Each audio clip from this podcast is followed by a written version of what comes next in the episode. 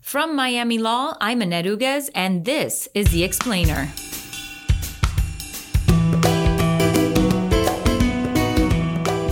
Teen Vogue had a massive opportunity to make this a learning moment that would, of course, itself gone viral. So, cynically, from a business perspective, it would have been a smart move. But more importantly, from an education perspective, because the exact target audience they need to reach who's so focused on cancel culture are the people who are going to be running the businesses and running for office in the future. And I'm, I'm actually kind of nervous about that.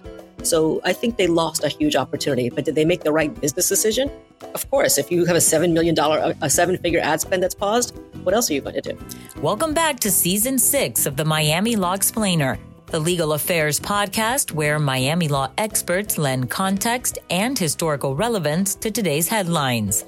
Cancel culture is rapid fire ostracizing in the time of social media mob mentality. Stories of people drummed out of their organizations over positions taken sometimes decades earlier fill the headlines and chyrons of cable news. Compliance expert Marcia Narine Weldon explains the good, the bad, and the ugly of today's phenomenon. Let's go to executive producer Catherine Skipp with the interview. Good morning, Marcia. So nice to have you back with us. So glad to be back. We seem to be in the age of both banishment and faux canceling, uh, sort of to promote oneself. The left does it to the right, the right to the left. They do even do it to each other. It's kind of a feeding frenzy, but at its roots, fairly unremarkable. How did we get here? You know, I'm not really sure. I think about, right, so I'm going to be 53 next year or this year. Right? Back in college and in law school, I was a protester, right? I did the boycotts, I did the sit ins. Um, you know, called the dean all kinds of stuff. Uh, we were protesting about diversity, apartheid. We talked about divestment. And so we did sit ins, letter writing campaigns. This took time, right? We actually had to have a strategy. We had to meet. We had to discuss. We had to sit there to figure out how we could actually get allies because we didn't want to alienate anybody. Remember, I was in law school and I was uh, I called into the Rush Limbaugh show because he was covering the protests at Harvard at the time. Um, but even to let people know that happened, we had to actually use posters on the campus and we had to stuff things in mailboxes because nothing was instant, right? And so now we have social media. You have a post or a problem, you post about it. You get angry, you post about it. You want to boycott, you post about it without even thinking what's the potential ramification for the employees or the suppliers of that company. Um, you go viral in minutes. There's no time for reflection. There's no time to sit there and think about it. Um, and we respond instantly. So we respond rather than reflecting. So the issues that I and my colleagues were posting protesting about 35 years ago, 30 years ago, they're still here. But we had to actually think about it. And more importantly, we strategized and we tried to get allies to the cause. Um, maybe it's because we were in college and law school that we were taught to reason and debate and think about things.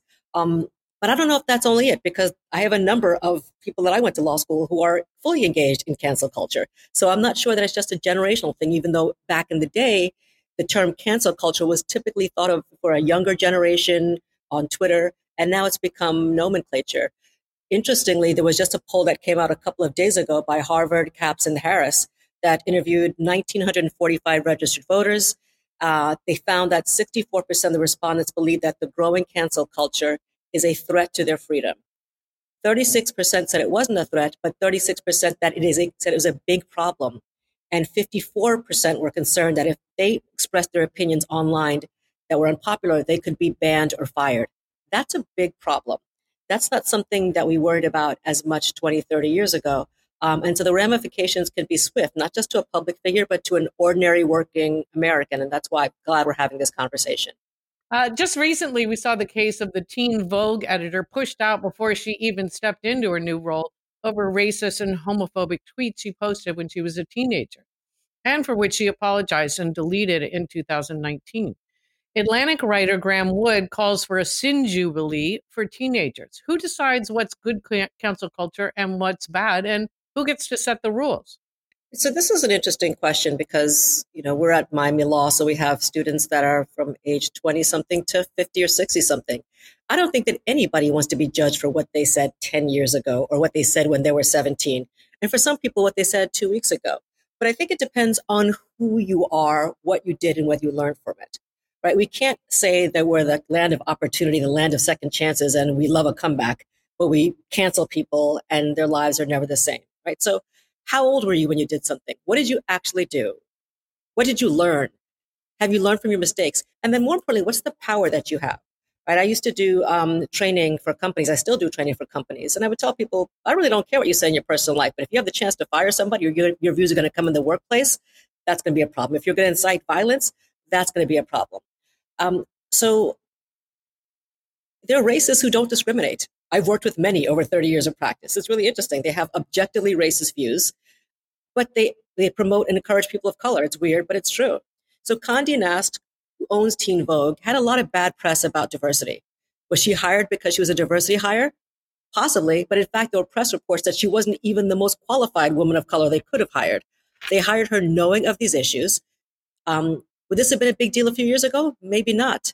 This company took a risk and it didn't pay off. Apparently, Ulta Cosmetics, a company with a seven figure ad spend, paused their advertising when the scandal started. So, what choice did Teen Vogue have? They could have stood by a brand new editor who was alienating part of their subscriber base and one of their biggest subscribers, but they didn't. And that might make perfect sense. Should they have hired in the first place? That's a different question. But what a teachable moment it could have been had they actually had a panel or a symposium making this issue, bringing in members of the Asian American Pacific Islander community, bringing in other kinds of people, not to lecture, not to make people feel badly, but to say, let's talk about this. Let's talk about social media. Let's talk about the mistakes we can learn from the past. Let's talk about why this is inappropriate and hurtful. Teen Vogue had a massive opportunity to make this a learning moment that would, of course, itself gone viral. So cynically, from a business perspective, it would have been a smart move but more importantly, from an education perspective, because the exact target audience they need to reach, who's so focused on cancel culture, are the people who are going to be running the businesses and running for office in the future. And I'm, I'm actually kind of nervous about that. So I think they lost a huge opportunity, but did they make the right business decision? Of course, if you have a $7 million, a seven figure ad spend that's paused, what else are you going to do? But the who, does, who decides is the question. Should it be the marketplace? Should the subscribers have said, we're going to dump, we're going to dump Teen Vogue and that's the message? Um, Teen Vogue didn't even, I don't think, really waited for that. The, the, the money talks, as is often the case in these situations.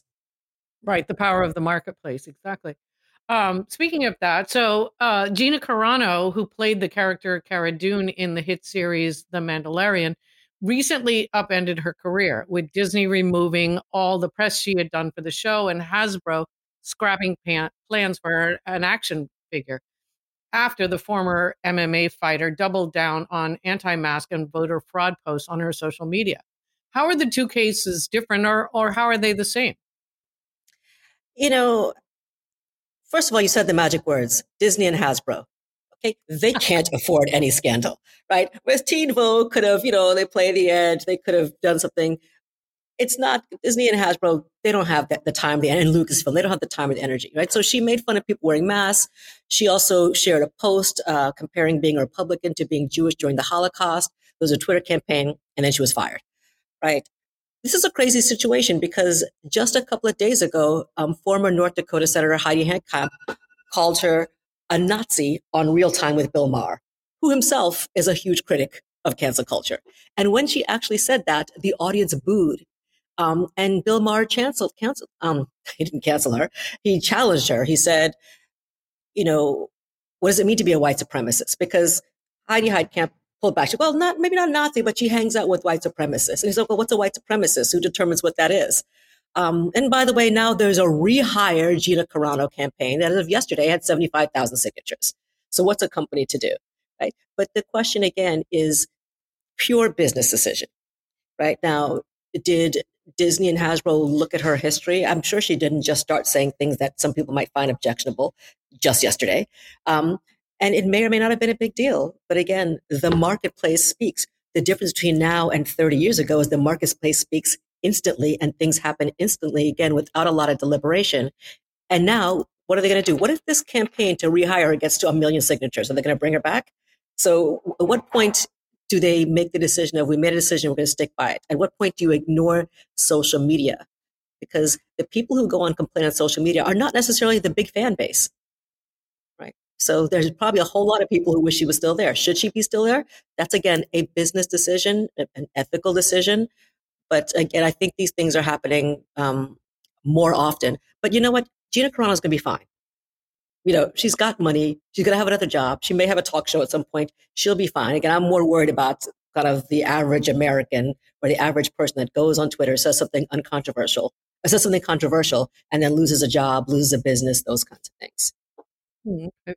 Well, um, let's switch off the marketplace um, and talk a little about like, is there legitimate historical canceling, like renaming U.S. military bases versus political swordsmanship practices on on both the left and the right? This is an interesting question because there's also the 1619 project and those kinds of things. So, for those who don't know, this was a project that was put out by the New York Times. A number of journalists spoke to a number of historians, used the, the, the year 1619 when slaves first came to the United States to basically re examine the lens of history through slavery and, and think about those kinds of issues. Got a Pulitzer Prize, etc uh, lots of press. Some school districts wanted to adopt some of the um, teachings in their school districts. And now there's a number of, of state legislators that are basically saying, we're going to defund you. And we're going to not only not say you can't use it, but we might even defund you. So you cannot discuss 1619 project at all. Um, under the theory of that, it quotes, uh, it, uh, it tries to uh, erase uh, slavery. I'm not saying slavery. It tries to erase the the history that our country was founded on, which, by the way, was in large part slavery, right? So that means not founded on slavery, but built on slavery because they, they claim that it wants to deny or obfuscate the fundamental principles. It doesn't really make much sense. Now, there have been some concerns about from some historians, reputable historians, that there are some potential factual inaccuracies. Um, and the New York Times has responded to that. Uh, that's a bigger issue, right? So if there's factual concerns, those are legitimate reasons to say, let's pause, let's think about it, let's balance it out.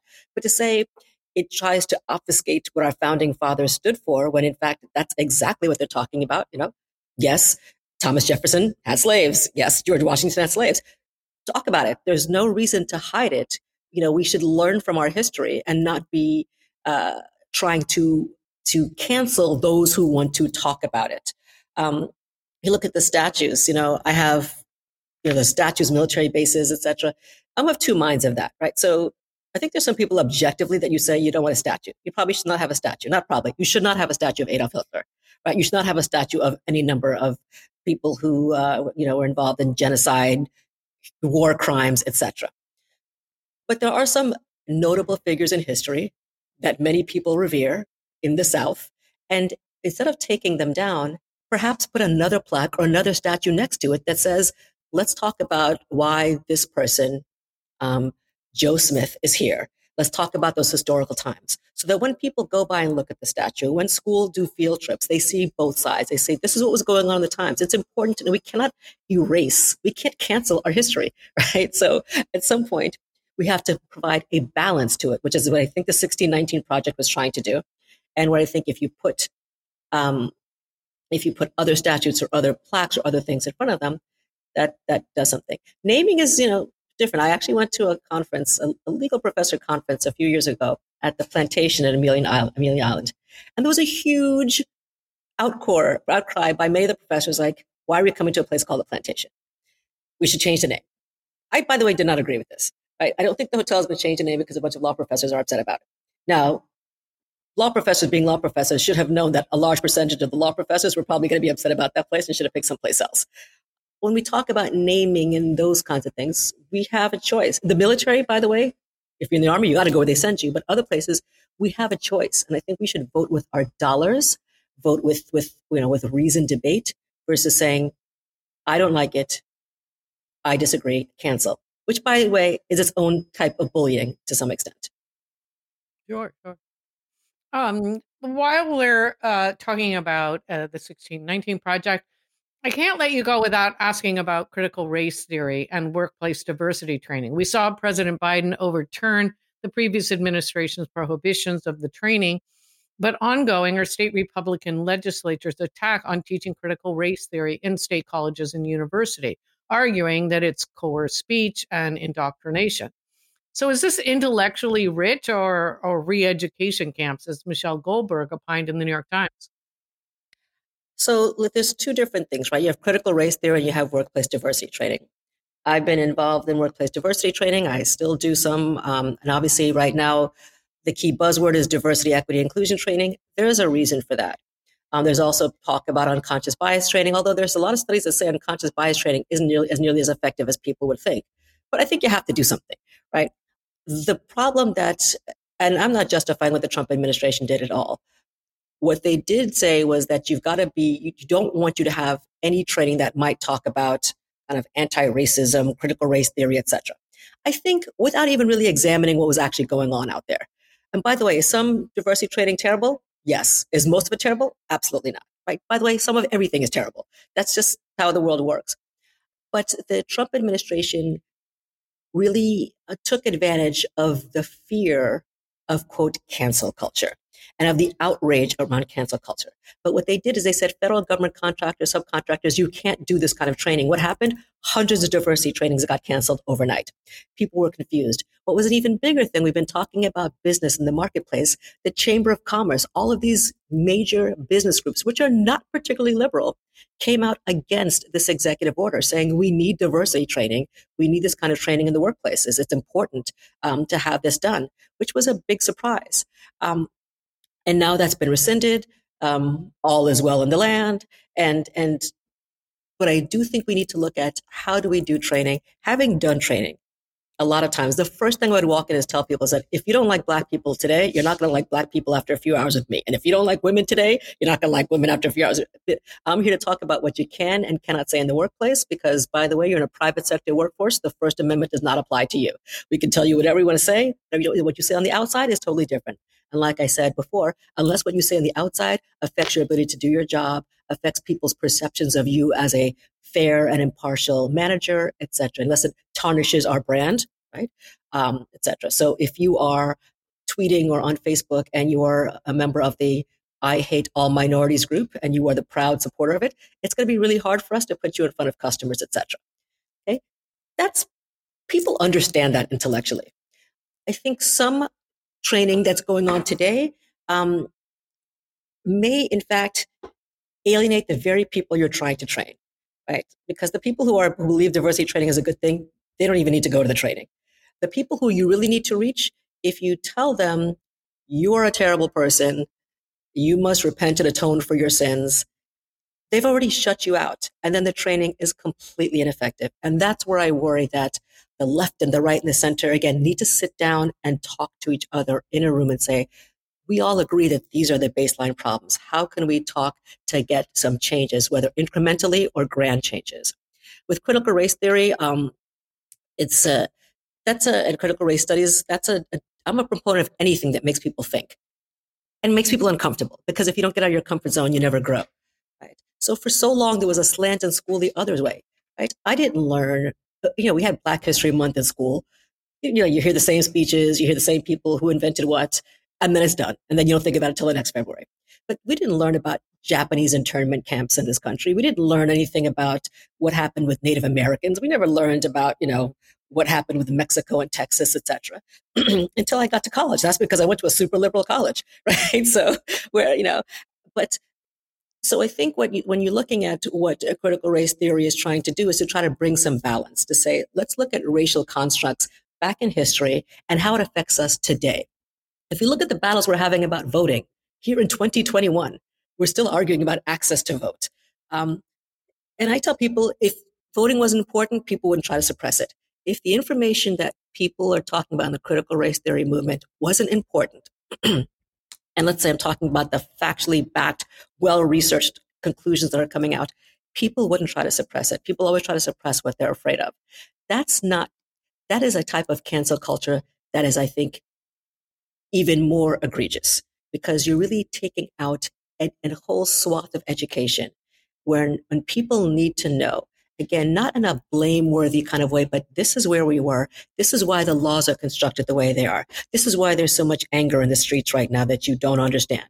These things are important for us to grow as a civilized society. So I get really concerned about that kind of cancel culture. Hey, um, is there anything you'd like to add in closing? For instance, do we need to retire the phrase cancel culture? Has it outlived its usefulness? So I think it was never useful. Right? So yes, it's its usefulness.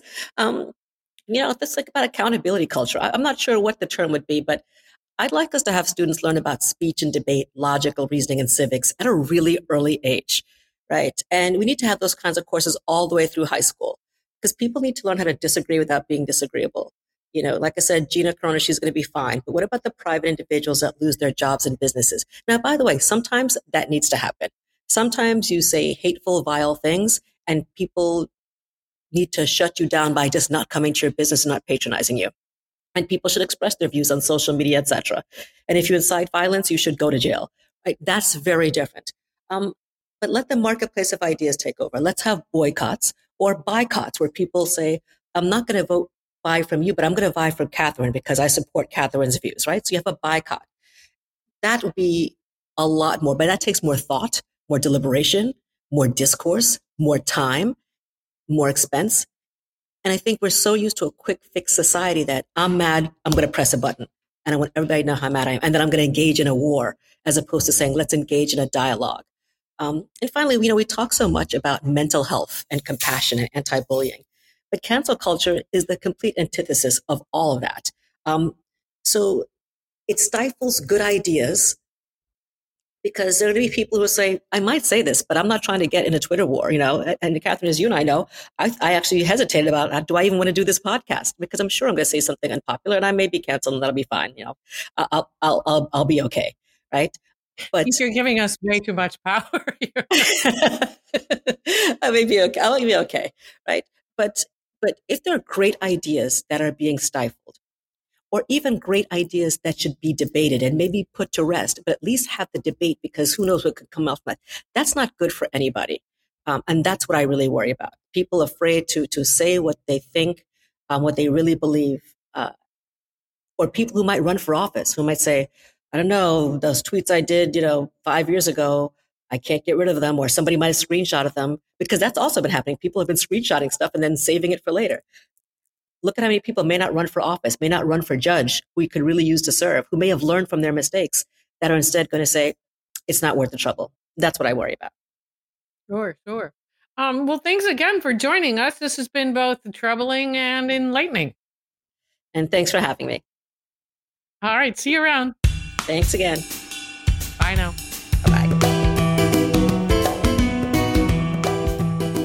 Thanks for joining us at The Explainer for a whole new season of interpreting legal issues in the headlines.